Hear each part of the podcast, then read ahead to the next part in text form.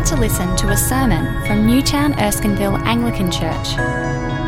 As a church, we want to see whole communities captivated by Jesus Christ and living out his freedom.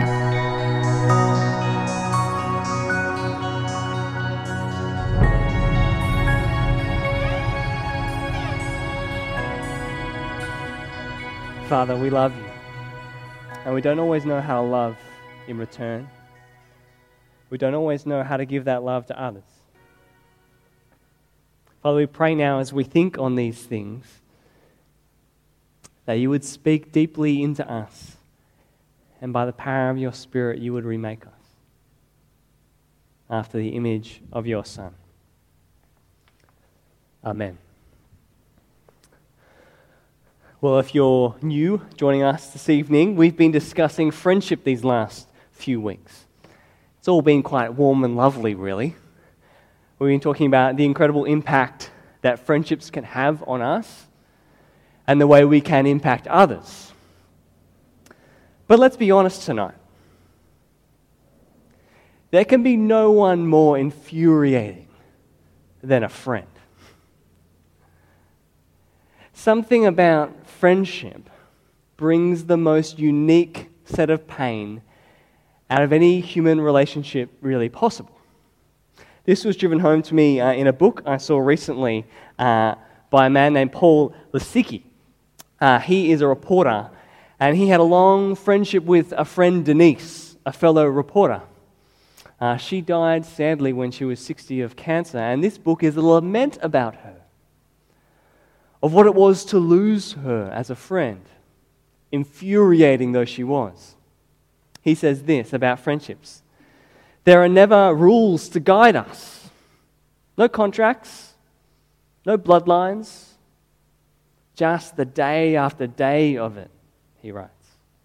It's work, though it pretends it's painless and easy. And beneath everything, the queasy possibility that it might all end tomorrow.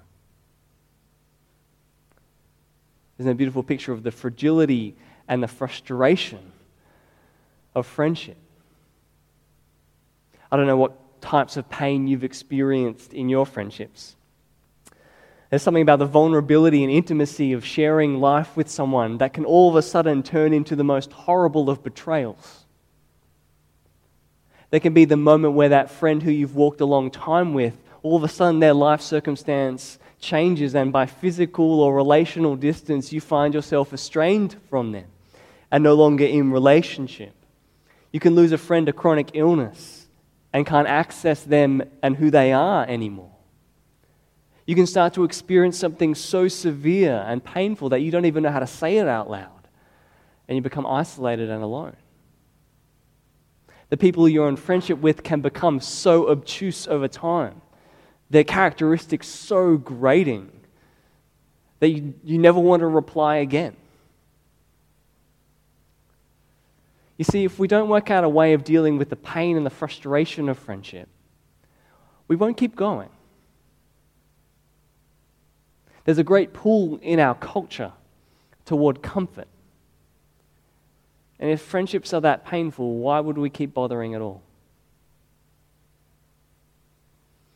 What we see tonight in 2 Samuel and in, 1, and in John 15 is that really the gospel of the Lord Jesus gives us unique resources to be able to deal with the pain of friendship, to be able to move forward with it, to be able to cope in the midst of it. Three things I want to look through as we do this tonight. We're going to look at a part of 2 Samuel and John 15, as I said. Three things that I think are thrown up for us as we think this through. Three things to do with the pain of friendship. The first is to grieve it, the second is to give yourself to it again, and the third is to glory in it. Yes, they all start with G. Isn't that great? It helps. Not really.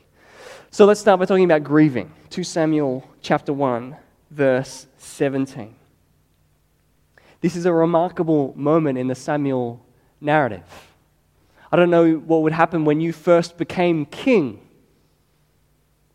But for David, this is one of his first acts. He hears of the fall of the Israelite army. that his beloved Jonathan lies slain, and King Saul too. And now he is king. What is one of the first things he does? He publicly grieves the loss of his friend. I think this has a little bit to tell us, and it's worth kind of dwelling on it. Uh, we aren't so good with grief and lamenting in our culture. We're not so good with dealing with death and announcing it and articulating it like David does. So it's worth spending a little bit of time here. You see, grief is that sum total of a loss of a good thing. All the thinking and the feeling and the behaving, the indent of the self that comes from the loss of a good. And that is what we experience in friendship grief after grief. But what we see here in David is a way of recognizing and kind of releasing ourselves from some of that pain. Have a look at with me. Verse 19 of chapter 1. David says, Your glory, O Israel, lies slain on your heights. How the mighty have fallen. The song begins with an announcement of a massive loss, of something glorious something beautiful that has been thrown and discarded to the ground. That's what grief is the loss of any good thing.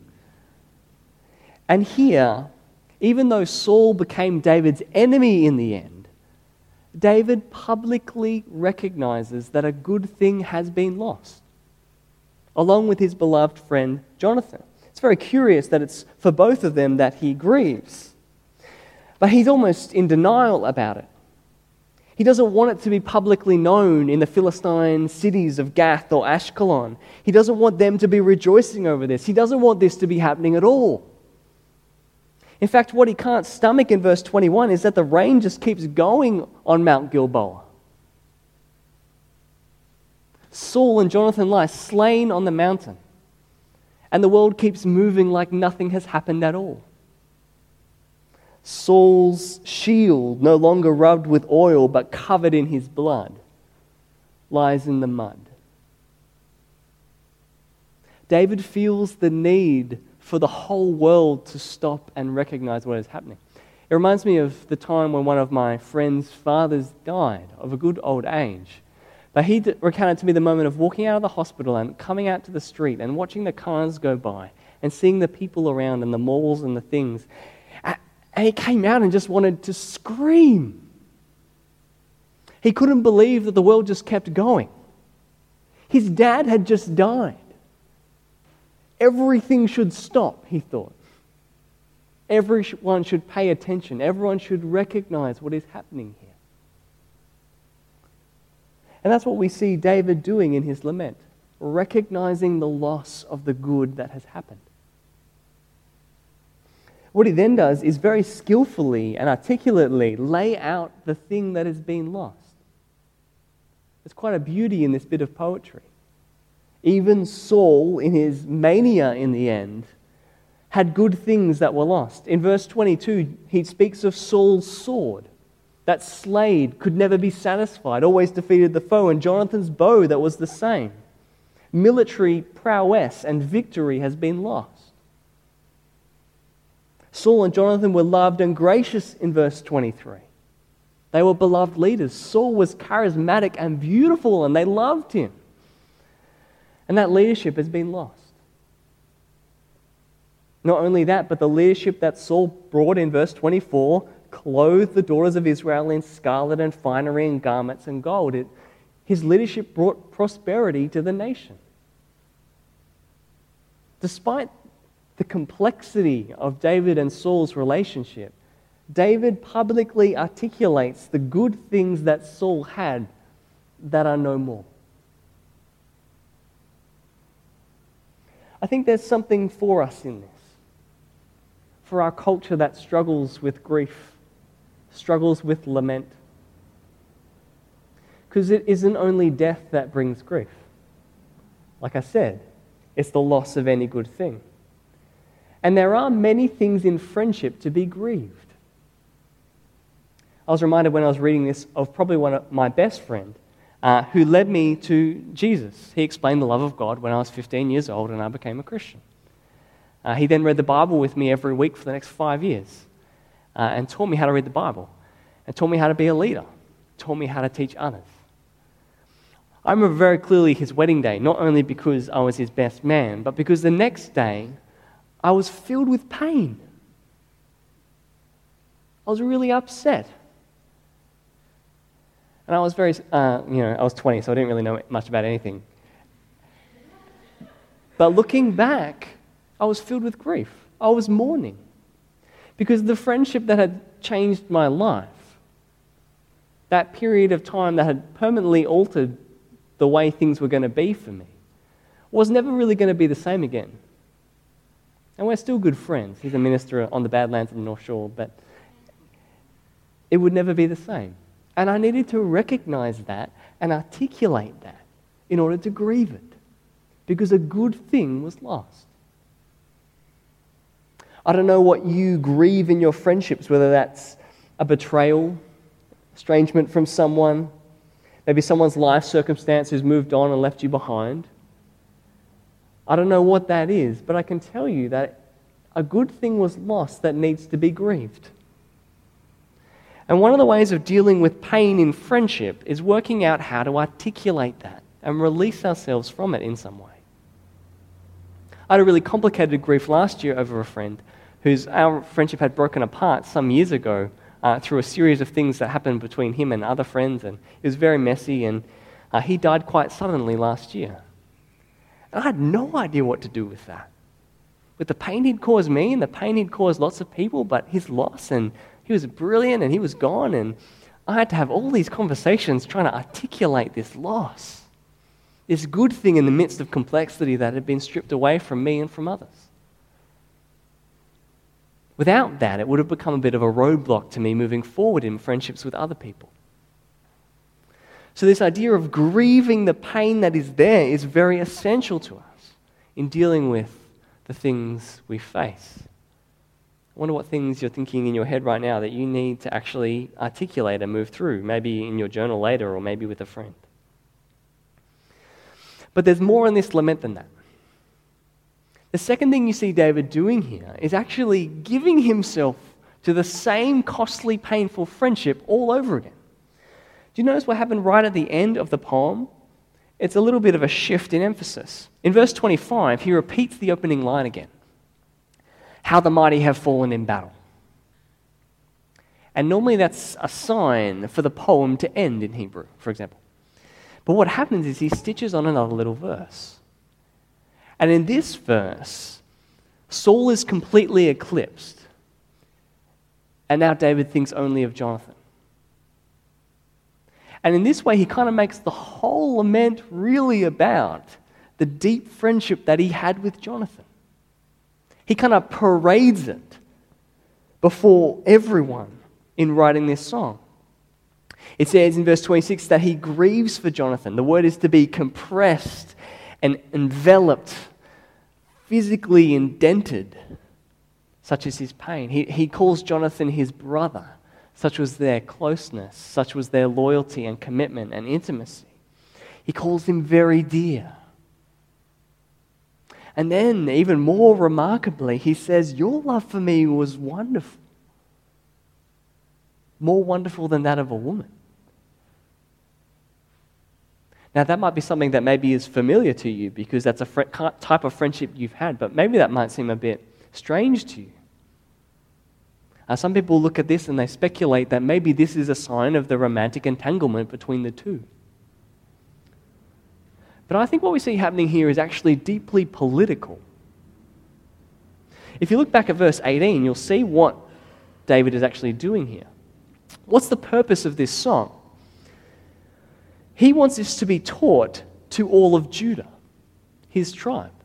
He wants this song, he wants his friendship with Jonathan to be on the lips of his entire tribe.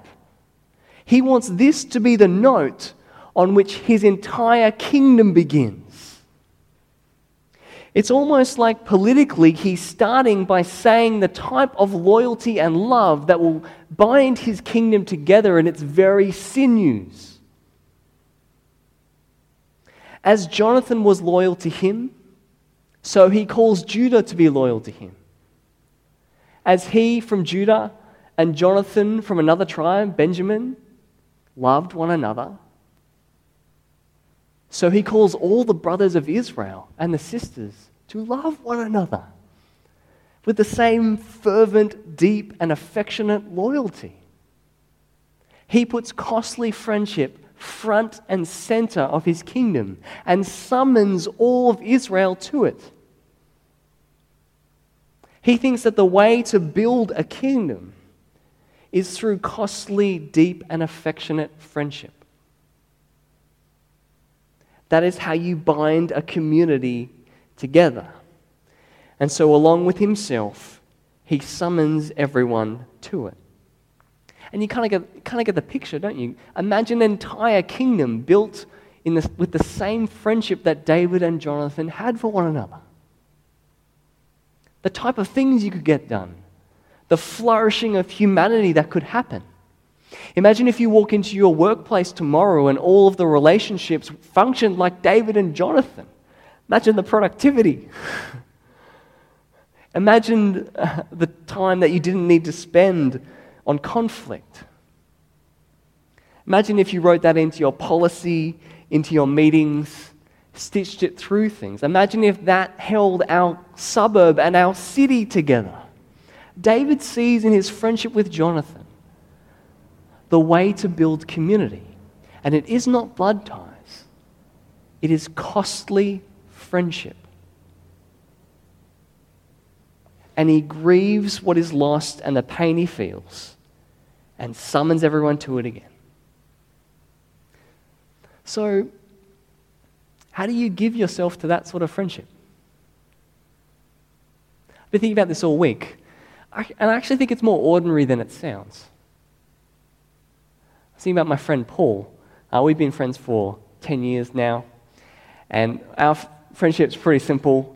We love watching the same type of football, and so we do that. And we pray for each other. It's pretty ordinary, to be honest. we just like watching people get hit up in gridiron and the majesty of Premier League soccer.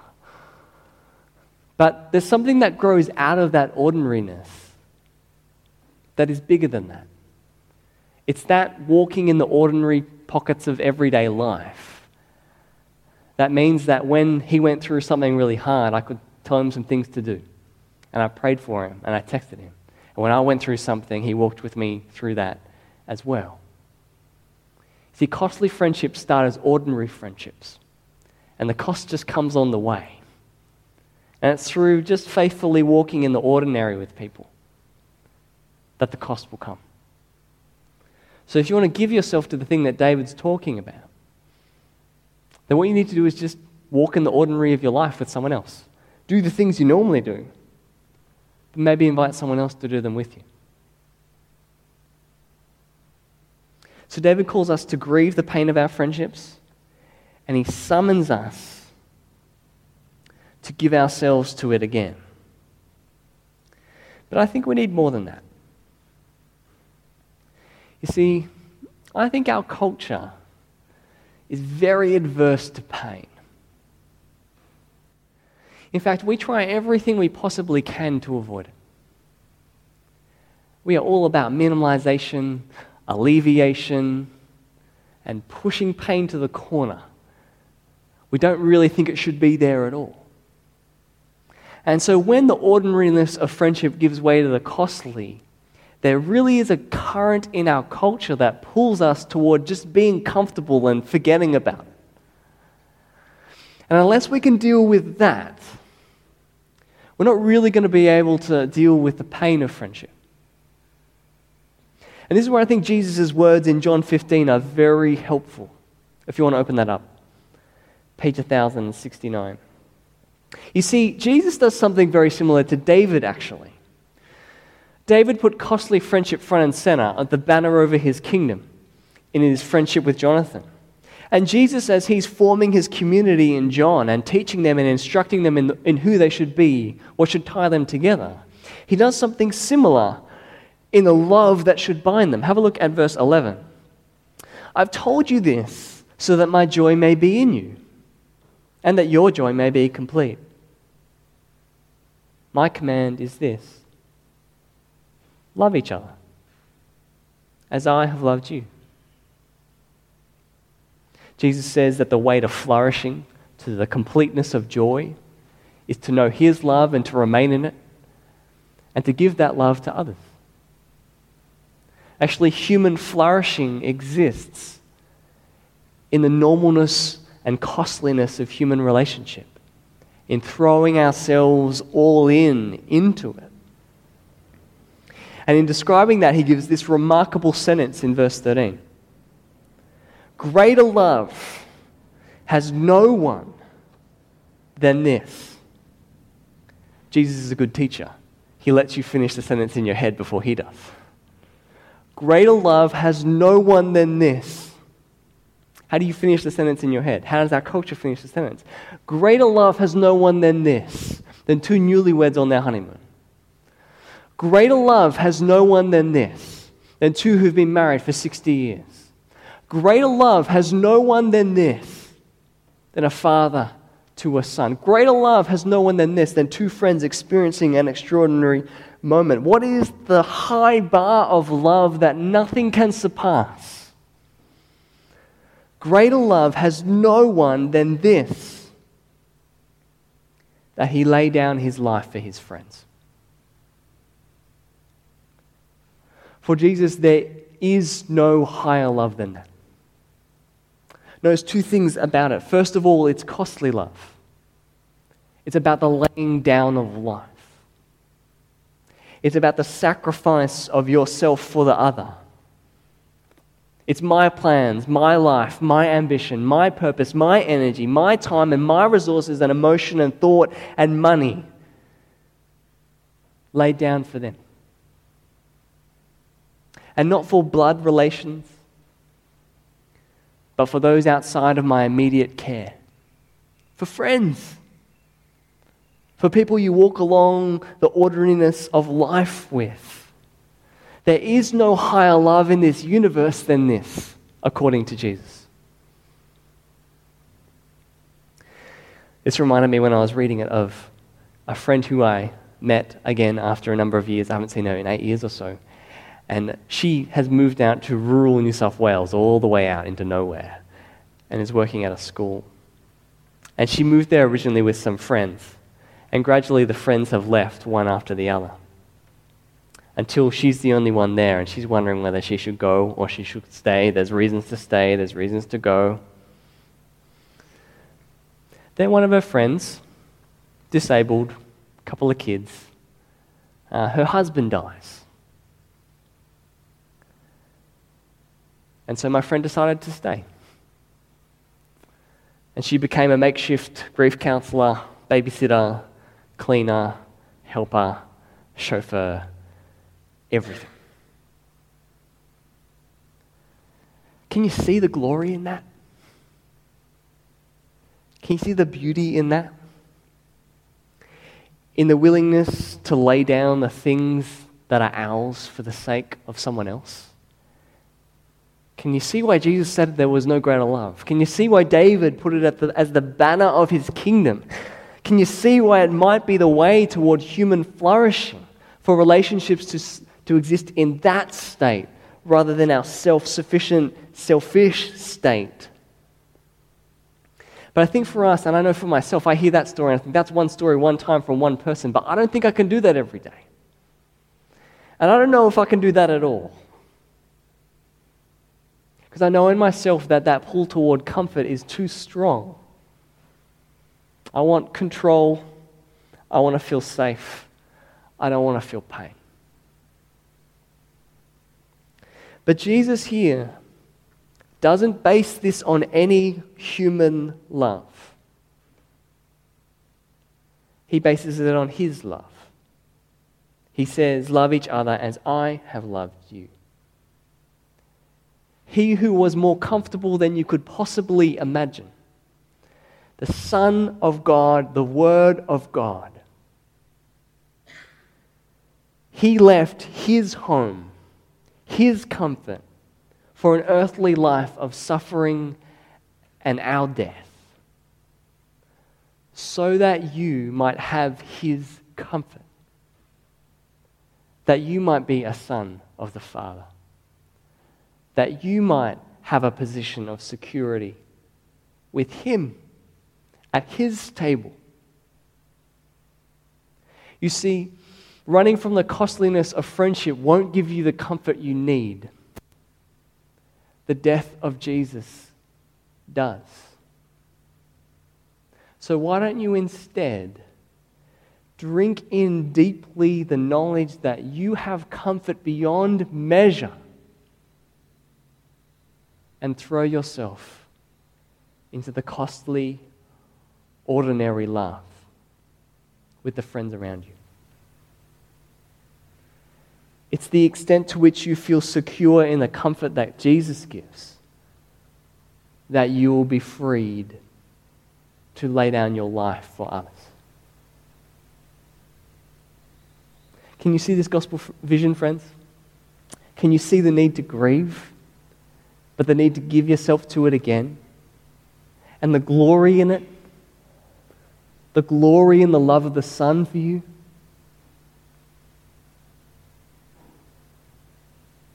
Let's pray.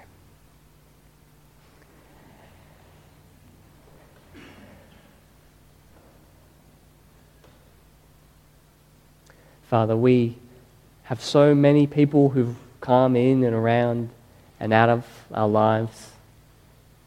And you know all our scars. You know all our hurts. You know the burdens of others that we bear even as we sit in church tonight. Father, where we don't know how, help us articulate the pain and grief we feel. Where we don't know how, give us that vision that actually the costly friendship is the flourishing one. And Father, by your Spirit, teach our hearts that Christ has won our comfort for us and empower us to bear the people around us out of love and worship for you. We pray this for the glory of your Son. Amen.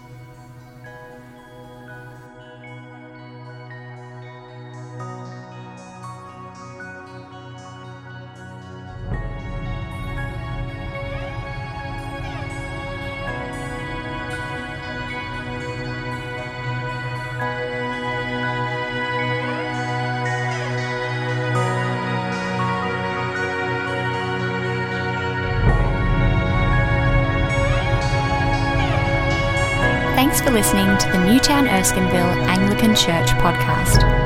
For more audio content and information about our church, please visit neac.com.au.